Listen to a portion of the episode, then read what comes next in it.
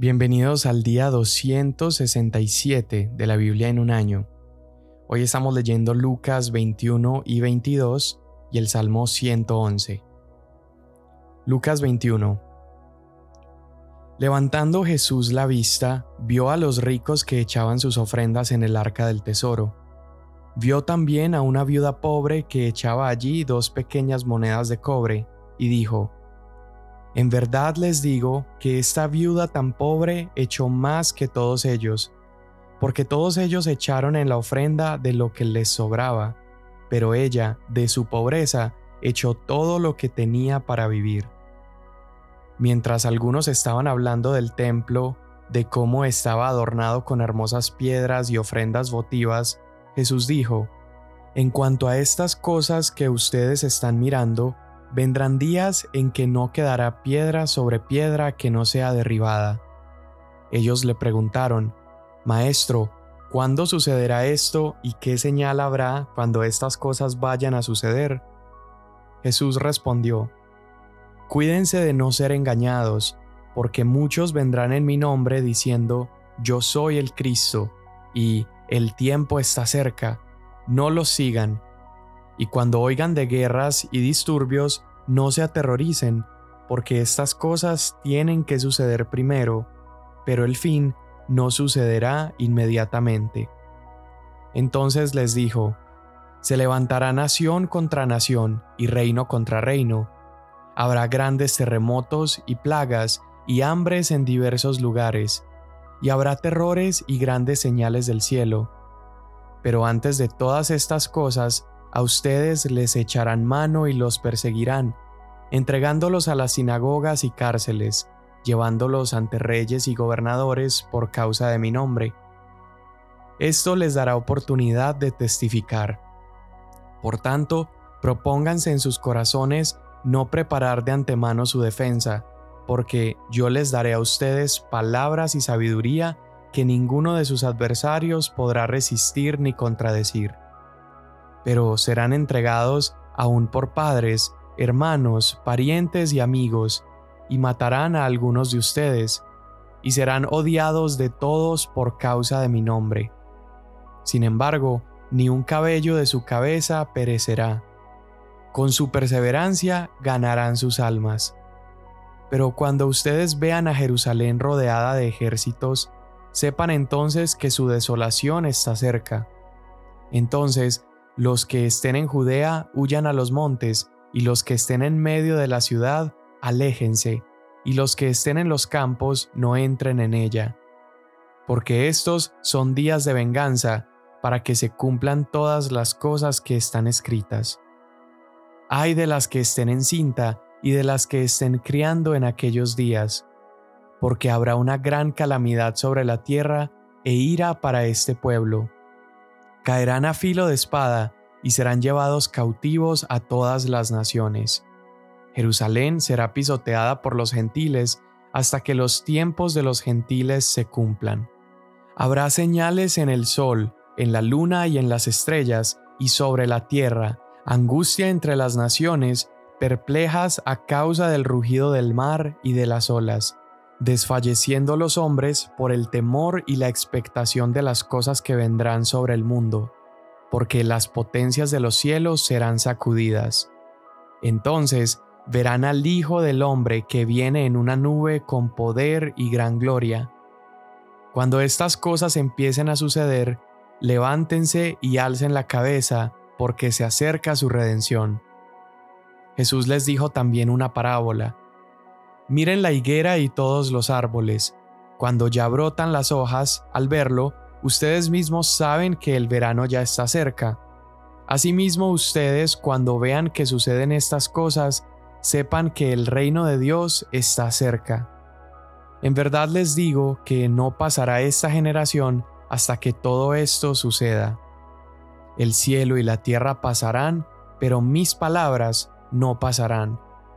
Estén alerta no sea que sus corazones se carguen con disipación, embriaguez y con las preocupaciones de la vida, y aquel día venga súbitamente sobre ustedes como un lazo, porque vendrá sobre todos los que habitan sobre la superficie de toda la tierra, pero velen en todo tiempo orando para que tengan fuerza para escapar de todas estas cosas que están por suceder y puedan estar en pie delante del Hijo del Hombre. Durante el día Jesús enseñaba en el templo, pero al oscurecer salía y pasaba la noche en el monte llamado de los olivos, y todo el pueblo iba temprano al templo a escuchar a Jesús. Se acercaba la fiesta de los panes sin levadura, llamada la Pascua, y los principales sacerdotes y los escribas buscaban cómo dar muerte a Jesús, pero temían al pueblo.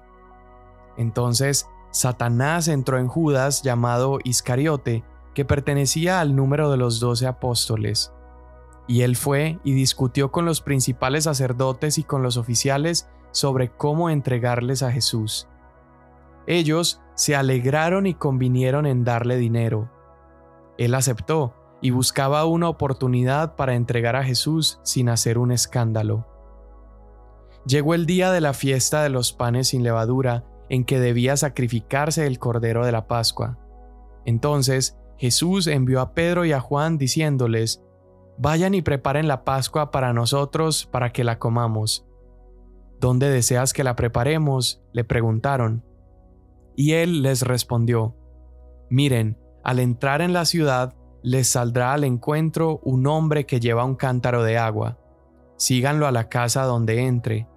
Y dirán al dueño de la casa, el maestro te dice, ¿dónde está la habitación en la cual pueda comer la Pascua con mis discípulos? Entonces él les mostrará un gran aposento alto, dispuesto, prepárenla allí. Ellos fueron y encontraron todo tal como él les había dicho, y prepararon la Pascua. Cuando llegó la hora, Jesús se sentó a la mesa, y con él los apóstoles, y les dijo, Intensamente he deseado comer esta Pascua con ustedes antes de padecer, porque les digo que nunca más volveré a comerla hasta que se cumpla en el reino de Dios. Y tomando una copa, después de haber dado gracias, dijo, Tomen esto y repártanlo entre ustedes, porque les digo que de ahora en adelante no beberé del fruto de la vid hasta que venga el reino de Dios. Y tomando el pan, Después de haber dado gracias, lo partió y les dio diciendo, Esto es mi cuerpo que por ustedes es dado. Hagan esto en memoria de mí. De la misma manera, tomó la copa después de haber cenado, diciendo, Esta copa es el nuevo pacto en mi sangre, que es derramada por ustedes. Pero vean, la mano del que me entrega está junto a mí en la mesa porque en verdad el Hijo del Hombre va según se ha determinado, pero hay de aquel hombre por quien Él es entregado. Entonces ellos comenzaron a discutir entre sí quién de ellos sería el que iba a hacer esto.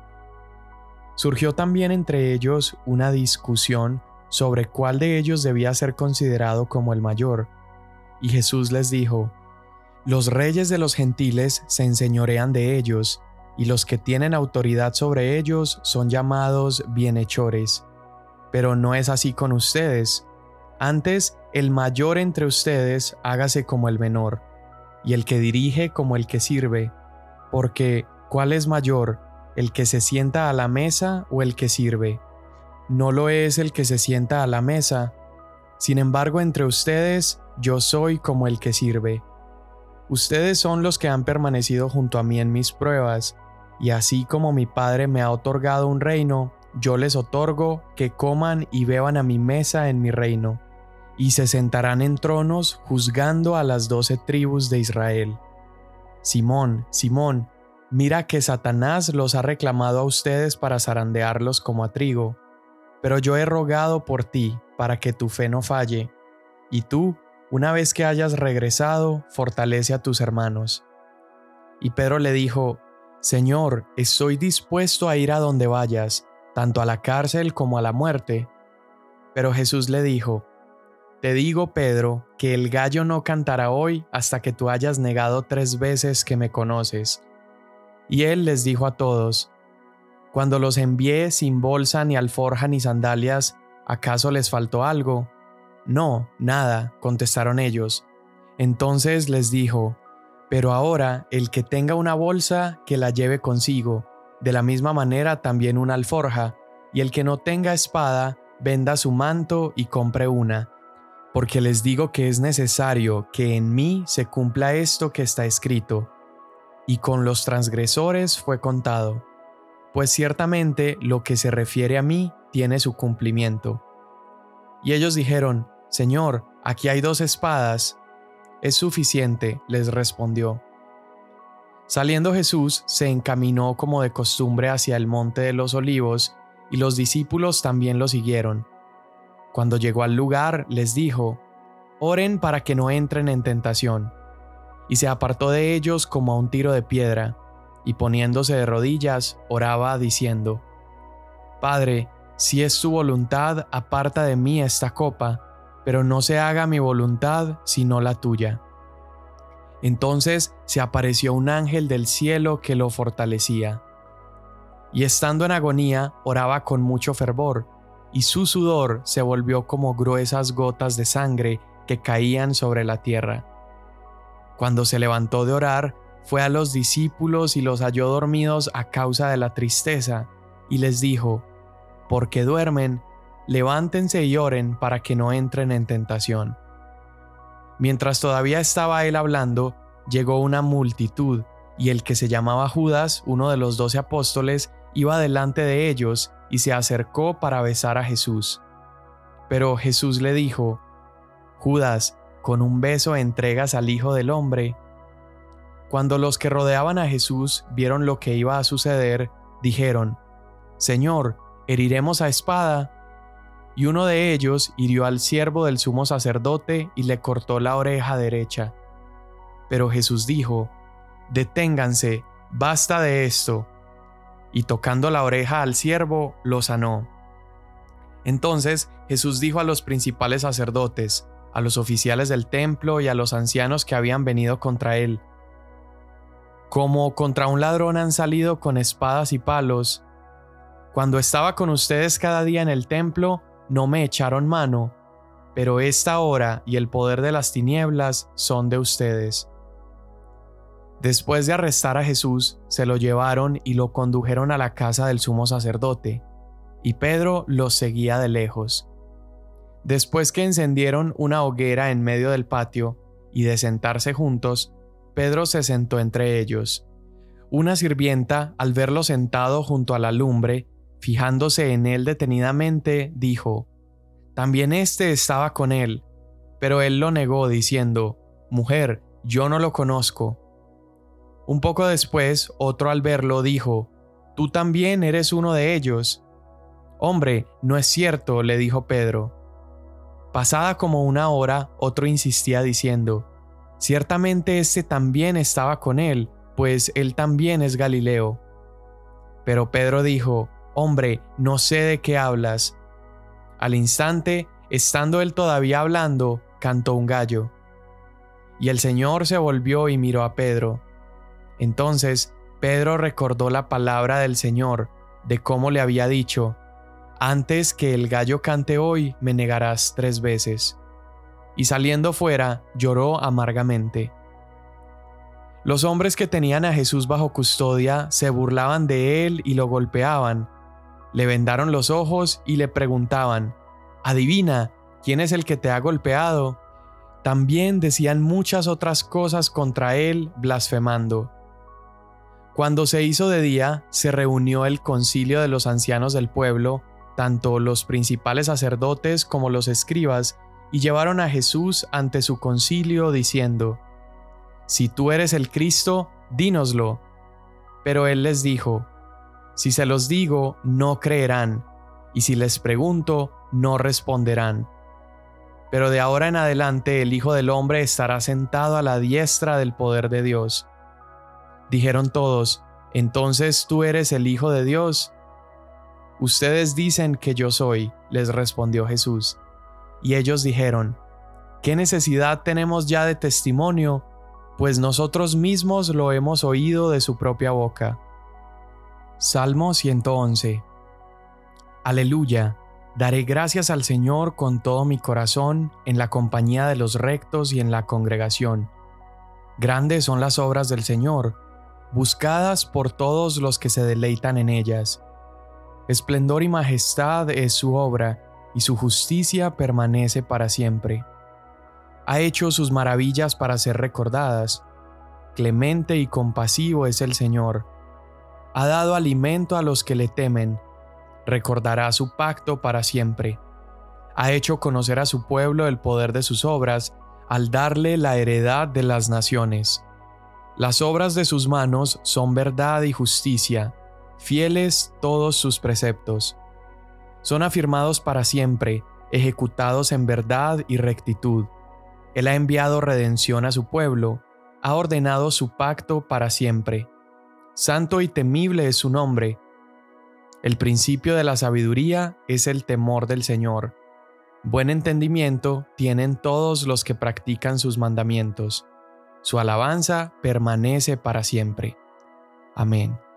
Muy bien, pues en Lucas 21 estamos viendo nuevamente a Jesús hablando con sus discípulos acerca de el fin, el fin de los tiempos y acerca de aquello que ellos debían enfrentar durante su vida. Jesús le está diciendo a sus discípulos que ellos iban a experimentar sufrimiento, ¿sí? El sufrimiento es una posibilidad dentro de la vida cristiana.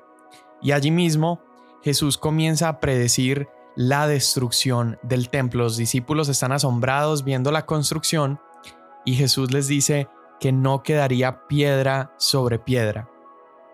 Ahora, esto es importantísimo entenderlo porque el templo era para Jerusalén como el centro de su cultura. Para el pueblo judío, el templo no solamente era un edificio glorioso, que personas de otras naciones venían para visitarlo, de hecho había turismo para ir a conocer ese templo glorioso, pero también el templo representaba el centro del plan de salvación para el pueblo judío, era el lugar donde sucedía la expiación, donde ocurría el perdón de los pecados. Entonces, decirle a un judío que el templo iba a ser destruido era casi como blasfemar. De hecho, podía sonar como blasfemia para algunos judíos, porque decir esto era el equivalente a decir que Dios abandonaría a su pueblo. Sin embargo, vemos que unos cuantos años después de que Jesús dice estas palabras, el templo es destruido en el año 70, cuando Tito, antes de tomar el poder, ataca Jerusalén el templo se prende en llamas, los muros son destruidos y allí se cumplen estas palabras de Jesús. Ahora, algunas personas, eh, historiadores han dicho que la idea de Tito al derrumbar o destruir el templo, su meta era debilitar las sectas judías y cristianas, era debilitar no solo su cultura, pero también su creencia y su religión.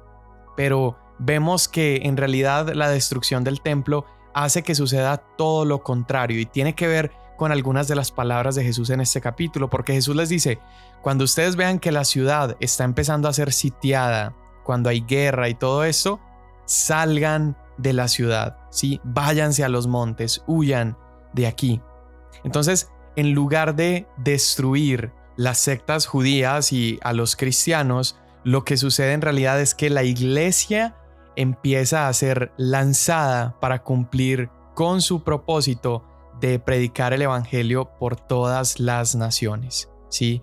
Los judíos y los cristianos empiezan a ser esparcidos por todas las regiones y allí el Evangelio se comienza a predicar como nunca antes alrededor del mundo.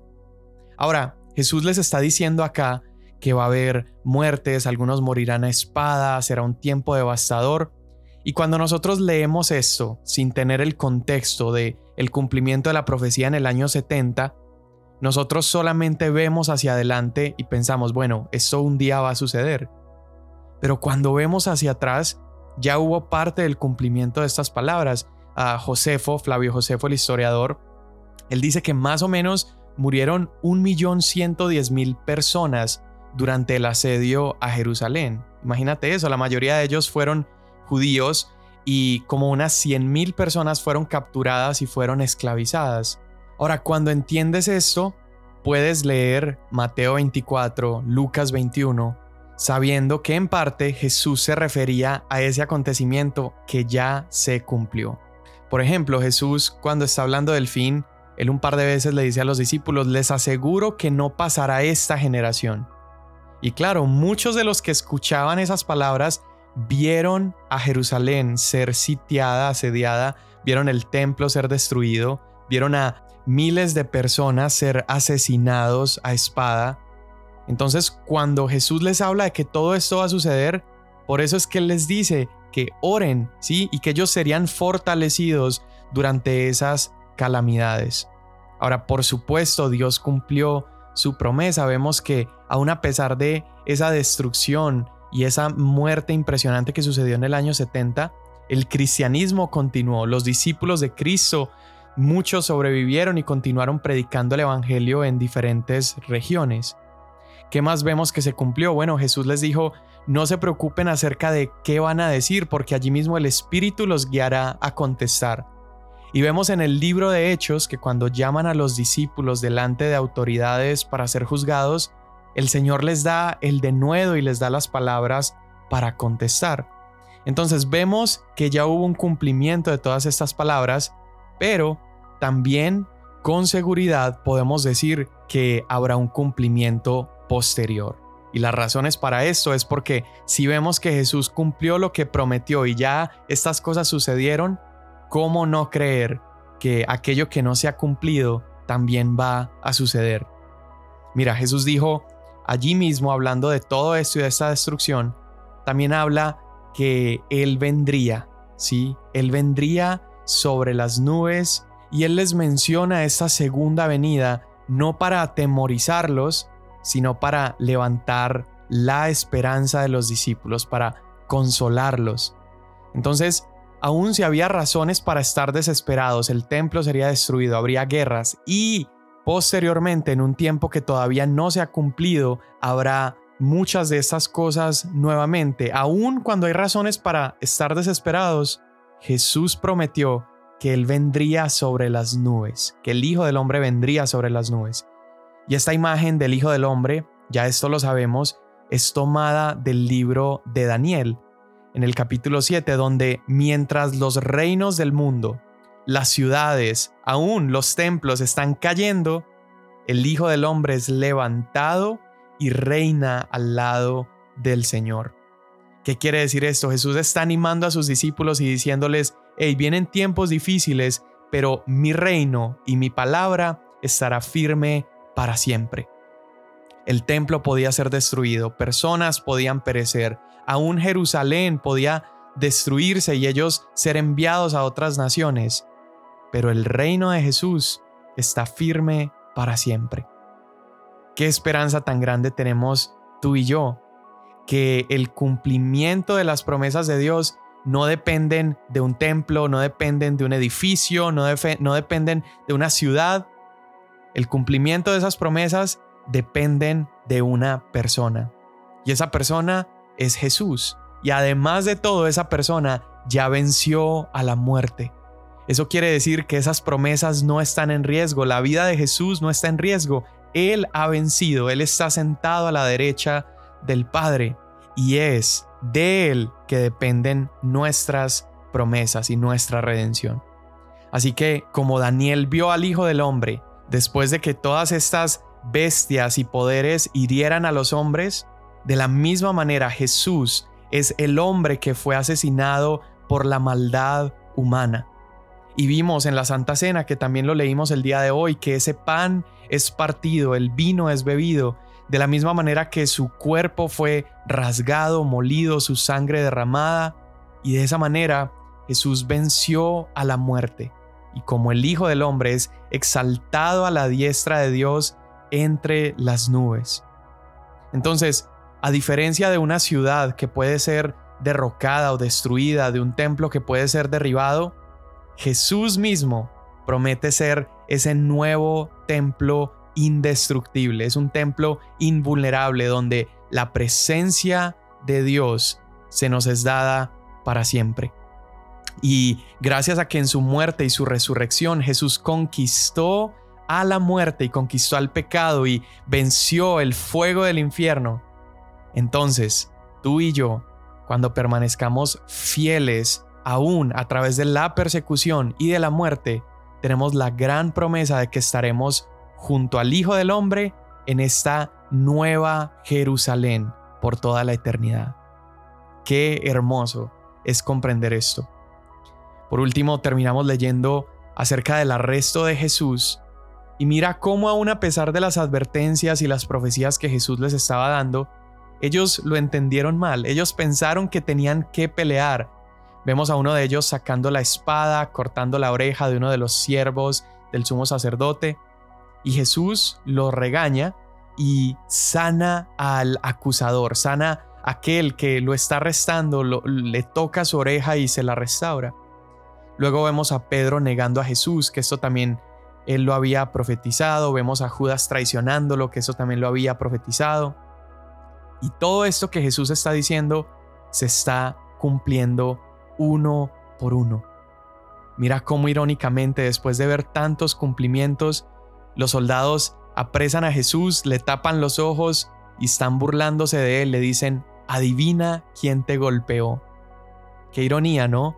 aquel que está profetizando cada uno de estos hechos empiezan a burlarse de él de esta manera. Isaías capítulo 53 verso 12 dice que Jesús cargó con el pecado de muchos e intercedió por los transgresores. Y esto es la razón por la cual Jesús ora por Pedro, aquel que lo negó tres veces. Esta es la razón por la que Jesús perdona a los soldados que lo crucificaron. Esta es la razón por la que Jesús aún siente misericordia de aquel que lo está apresando y es capaz de restaurarle esa oreja que le había sido cortada. Es por esto que Jesús le promete a ese ladrón que estaba colgando junto a él en la cruz, le promete que él estaría en el paraíso con Jesús. Entonces, qué maravilla que Jesús carga con nuestros pecados e intercede por nuestra transgresión. Verdaderamente Jesús es el Cordero de la Pascua, esa Pascua que estaban celebrando antes de Jesús ser entregado, ese pan partido, ese vino bebido. Él es el Cordero de la Pascua, que se hizo semejante a uno de nosotros, pagó por nosotros, se hizo como si él mismo fuera un transgresor y un criminal. Y en su muerte, muriendo en nuestro lugar, padeciendo lo que nos correspondía a nosotros sufrir, él es capaz incluso de interceder por nosotros. Y esa es la labor que Jesús sigue haciendo el día de hoy. En el cielo dice la palabra que Él está intercediendo por nosotros. Señor, hoy te damos gracias. Te damos gracias porque has cumplido tus promesas. Lo has hecho en el pasado y sabemos que lo harás en el futuro. Hoy podemos descansar en ti, hoy podemos confiar en ti, en que aun si los días se ponen difíciles, tú eres fiel y cumplirás tus promesas. Gracias porque la promesa más grande ya nos la, nos la has dado, nos la has otorgado y es el perdón de nuestros pecados y restablecer una relación correcta contigo. Gracias por ese regalo. Hoy te adoramos, te damos gracias en el nombre de Jesús. Amén. No olvides continuar compartiendo la Biblia en un año con alguien, Dale una calificación si nunca lo has hecho y mañana nos vemos.